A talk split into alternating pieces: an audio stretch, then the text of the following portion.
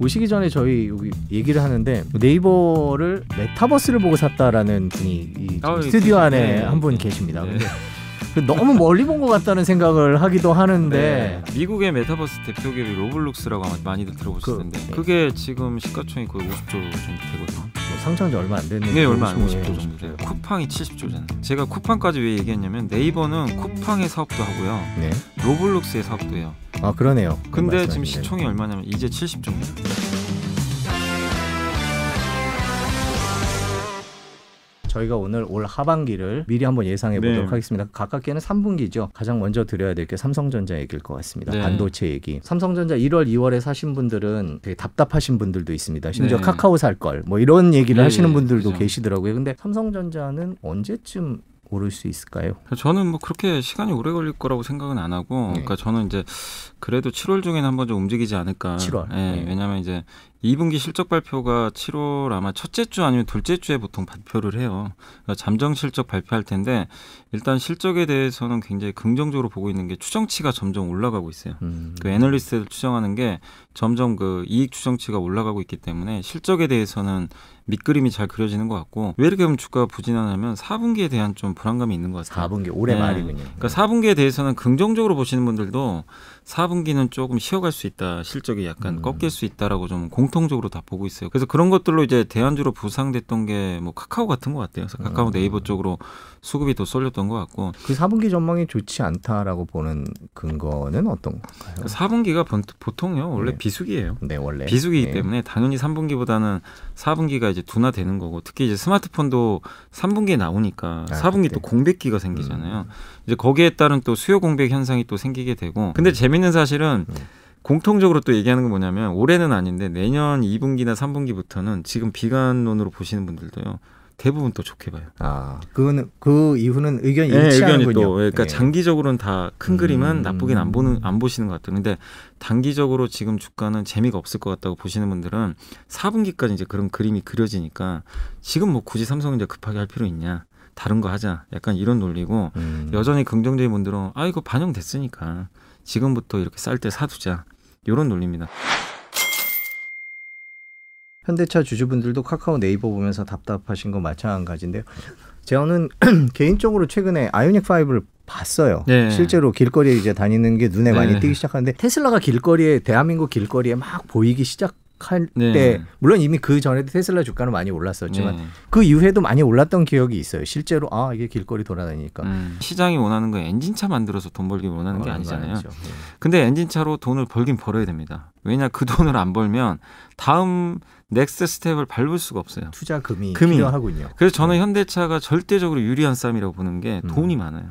음. 아시겠지만 제너시스로 지금 돈을 많이 벌고 있어요. 네, 제네시스 많이 네, 팔렸죠. 근데 그게 판매 단가 올리잖아요. 네. 그리고 지금 상황이 나쁘지가 않은 게 반도체가 없으니까 차 생산이 안 돼가 중고차가 급등을 하잖아요. 네. 신차 가격을 올려버려요. 음. 현대차 입장에서는 그냥 어 지금 분위기가 이러니까 좀 더 비싸게 올려도 팔리네. 근데 그게 안 되는 업체들이 전 세계에 많아요. 지금 기존의 내연 기관차로도 돈을 못 벌고, 그러니까 물론 그러니까 포드나 GM이나 폭스바겐은 지금 잘하잖아요. 네. 나머지 업체들 보면은 존재감이 별로 없어요. 음. 도요다는 아예 전기차 대비도 안 해놓고 있고, 현대차도 욕을 정말 많이 먹었잖아요. 왜 너네 그 전기차 준비 안 하고 있냐? 진짜 그랬어요. 몇년 그렇죠. 전. 몇 년 전까지 네, 왜 안 해? 왜 안 해? 막 하라고 하는데도. 근데 이제는 누구보다 빠르게 하잖아요. 아이오닉 5, 기아 EV6도 좀 있는 데다가 거기다가 지금 아까 M&A 했죠. 네. 자율주행 전기차 나오죠.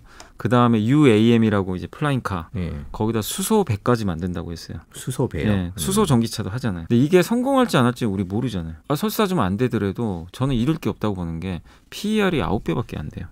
아, 이렇게 자동차 주가 PR. 올랐는데도 올랐는데 돈을 이렇게 많이 벌어버리니까 그러니까 어 성장주인데 PER이 9배밖에 안 된다고? 이런 지금 상황이에요. 음. 그럼 아직도 올라갈 여지가 많다는 거죠. 저는 좀 개인적으로 2, 3년은 안 파셨으면 아, 좋겠습니다. 그런가. 그리고 급락 어, 중간에 또 급락하겠죠 언젠가는. 급락하면 좀 더 늘리시고. 카카오 주식 갖고 계신 분들 중에 이 정도면 많이 올랐다라고 생각하고 파신 분들도 있습니다. 있겠죠. 예, 일단은. 있습니다. 예, 근데 그럼요. 어, 계속 오릅니다. 이제 네, 그런 네. 분들이 가장 가슴이 아플 텐데요. 네. 부장님 다른 채널에서 말씀하시는 거 들은 적이 있어요. 네, 네. 그럼, 그럼 저는 거기에 거의 200% 동의했는데 네. 카카오는 다른 이제 모빌러트라든지 카카오뱅크라든지 이런 것들이 상장을 하면서 그 가치가 일정 부분 음 훼손될 우려도 있다. 뭐 네. 훼손이라는 표현을 쓰시진 않았습니다만은 네. 그런 우려가 있기 때문에 어, 이 주가에 대해서는 뭐 좀 생각해 봄직하다라고 네. 말씀을 하셨던 것 같아요. 네. 저는 거기에 동의를 했었는데 지금도 네. 마찬가지 의견이시죠. 네, 저도 변동은 없고, 그러니까 저는 사실은 4월, 5월까지는 저도 우선순위가 항상 카카오였어요. 네이버보다. 왜그 이유는 단순한 게 카카오는 일단 우리나라의 거의 독점 플랫폼입니다. 카카오톡을 이용해서 다 할 수가 있어요. 네. 모든 걸. 근데 네이버는 검색 기반인데 사실 한번 생각해 보세요. 네이버는 내가 그냥 검색 안 하고 안 쓸 수도 있어요. 하루에 한 번이라도 안 쓰는 경우가 있을 수 있어요. 근데 카카오는 어쨌든 다 접속을 해요. 음. 웬만한 우리 국민들은 무조건 하루에 한 번은 쓰게 돼 있습니다. 이게 소통을 해야 되니까. 근데 네이버 그냥 검색 안 하고 이틀에 한 번 검색해도 되거든요. 사실 내가 필요한 거 찾으면 되니까. 그리고 네이버 쇼핑에 대안이 많잖아요. 쿠팡을 써도 되고. 음. 아니면 G마켓에 가서 내가 써도 되고. 근데 카카오는 그걸 어떻게 할 방법이 없어요. 내가 벗어날 수 있는 방법이.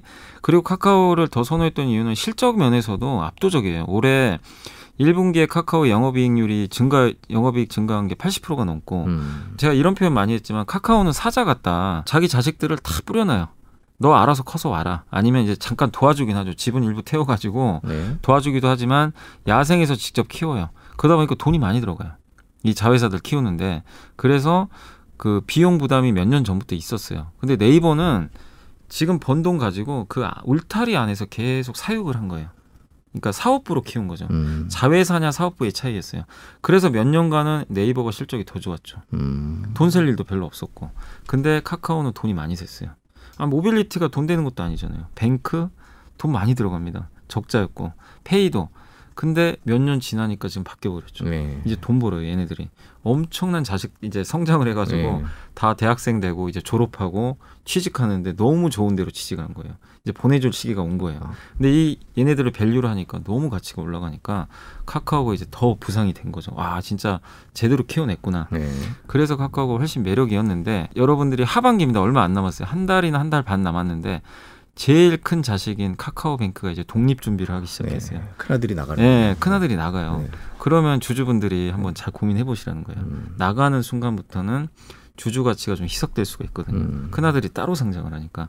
그래서 왜 이 말씀 드리냐면 SK가 옛날에 SK 바이오팜을 상장하기 전에 음. 주가가 두 배 올랐었거든요. 그리고 어떻게 됐냐면 상장하고 나서 SK 주가가 반토막이 났어요, 거의. 이제 떨어져 나가니까. 음. 이런 좀 그러니까 우리 한국 기업들 보면 SK 케미칼이 자회사 SK 바이오사이언스가 세계적인 백신 회사잖아요.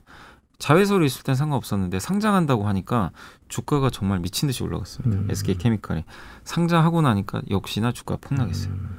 그러니까 카카오 갖고 음. 그런다는 건 달라요. 카카오는 그래도 기본적으로 플랫폼을 기반으로 해서 이렇게 하니까 그 정도까지 빠지지 네, 않아요. 카카오는 네. 기본은 있다. 네, 그래서 저는 그래서 급 나간다는 얘기가 아니라 네. 여기서 더 오르기가 힘들 수도 있다는 거예요. 그리고 네이버는 상대적으로 못 올랐잖아요, 사실상. 여지껏. 예. 예. 근데 완전 정반대 이유 때문에 일단 네이버가 하는 사업은 쇼핑인데 경쟁이 아직 치열해요. 치열한 데다가 자회사들을 상장을 시키는 게 아니라 다 지금 가지고 있어요. 상장 계획도 별로 없어요. 그러니까 이 사업부가 얼마만큼 가치가 있는지 value 계산이 안 돼요. 이게 도대체 10조짜리인지 5조짜리인지. 음. 네이버 페이가 얼마지? 아니면 네이버가 하고 있는 거 제페토 있잖아요. 제페토 메타버스. 메타버스. 예. 이건 도대체 얼마 가치가 있는 거지? 그러니까 이걸 이걸 나중에 상장을 하면 또 value 재평가를 받겠지만 그냥 사업부로 있다 보니까 이걸 얼마로 줘야 될지 가치 평가 잘 안 되는 거죠. 근데 저는 오히려 그래서 네이버가 주주 가치를 희석시킬 요인은 없기 때문에 음. 장기적으로는 괜찮게 생각을 하고 있고 아까 말씀드린 대로 지금 메타버스 시장이 열렸는데 여기서는 저는 네이버가 더 앞서가고 있다고 생각하거든요. 이미 제페토는 2억 명이 가입해 아 그렇죠. 예. 네. 이건 카카오보다 좀 강점인데 또 네이버의 좋은 점은 자사주가 되게 많아요. 이 자사주가 5조예요. 5조 가지고 CJ랑 제휴했죠. 신세계 그룹하고도 제휴했죠. 지분 좀만 주면은 그 회사 지분 한 5% 받아가요. 음. 그럼 자기네가 부족한 걸 다 채울 수가 있어요. 그러니까 CJ랑 같이 협업을 하면서 택배 그 CJ 대한통운 있잖아요. 그다음 에 스튜디오 드래곤의 그 드라마 네. 이것도 같이 제휴할 수 있고 또 네이버가 이번에 보니까 그 하이브 있잖아요. BTS에 그게 위버스란 플랫폼이 있더라고요. 네. 거기에 또 지분 투자까지 했어요. 오시기 전에 저희 여기 얘기를 하는데 네이버를 어 메타버스를 보고 샀다라는 분이 이 아, 스튜디오 안에 네, 한분 네. 계십니다. 네. 근데 그 어떻게 생각하시면 저희가 그 오시면 여쭤보려고 메타버스가 뭐 2억 명이고 그 안에서 돈을 쓸 것이다라는 네. 전제하에 네이버를 사셨다고 하는데 어떻게 생각하십니까? 아니 저는 잘하신 것 같아요. 아 그래요? 아, 저는 예. 정말 왜냐하면 네. 미국의 메타버스 대표 기업이 로블록스라고 아마 많이들 들어보셨을 그 텐데 아이들 하는 아이들 하는 오락이죠. 예. 그게 지금 시가총이 거의 50조 정도 되거든요. 뭐 상장한 지 얼마 안 됐는데 이게 얼마 안 50 50조 예, 정도 돼요. 쿠팡이 70조잖아요. 아 쿠팡이 70. 근데 지금 네이버를 보세요. 제가 쿠팡까지 왜 얘기했냐면 네이버는 쿠팡의 사업도 하고요. 네. 로블록스의 사업도 해요. 아 그러네요. 근데 말씀하신 지금. 시총이 얼마냐면 이제 70조입니다. 네이버가 쌀 수도 있고 네. 아니면 그 나스닥에 상장된 그 두 개가 두 개가 비쌀, 비쌀 수도 있고. 네. 근데 판단은 여러분이 하셔야 되겠지만 네. 저는 그 두 가지 사업 모델을 하는 데다가 우리나라 네. 거의 독점인 사실 뭐 플랫폼의 또 독점 중에 하나고 네. 그리고 카카오보다 장점은 일본에 진출했단 말이에요. 해외 확장성은 더 좋아요, 사실은. 음, 네이버가. 네. 그게 실패를 하더라도 이런 기업이 시총 100조가 안 된다. 네. 저는 아직도 싼 것 같아요.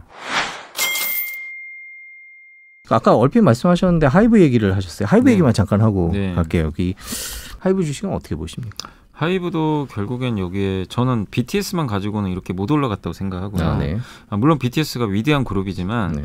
그 전에는 위대하지 않았나요, 솔직히? 결국엔 아까 제가 잠깐 언급드렸지만 네이버가 투자했던 그 플랫폼 네. 위버스란 플랫폼이 음, 네. 가치가 이제 드디어 제대로 시장에 먹힌 것 같아요. 음. 그러니까 두 가지 이유가 있었는데 방금 말씀드린 이버스랑 그 다음에 아마 그 뉴스 아마 기억하실 거예요. 미국의 그 유명한 가수들 있잖아요. 그 저스틴 비버라든가 네. 아리아나 그랜다가 정말 유명한 가수들인데 이 소속사를 인수해 버렸잖아요.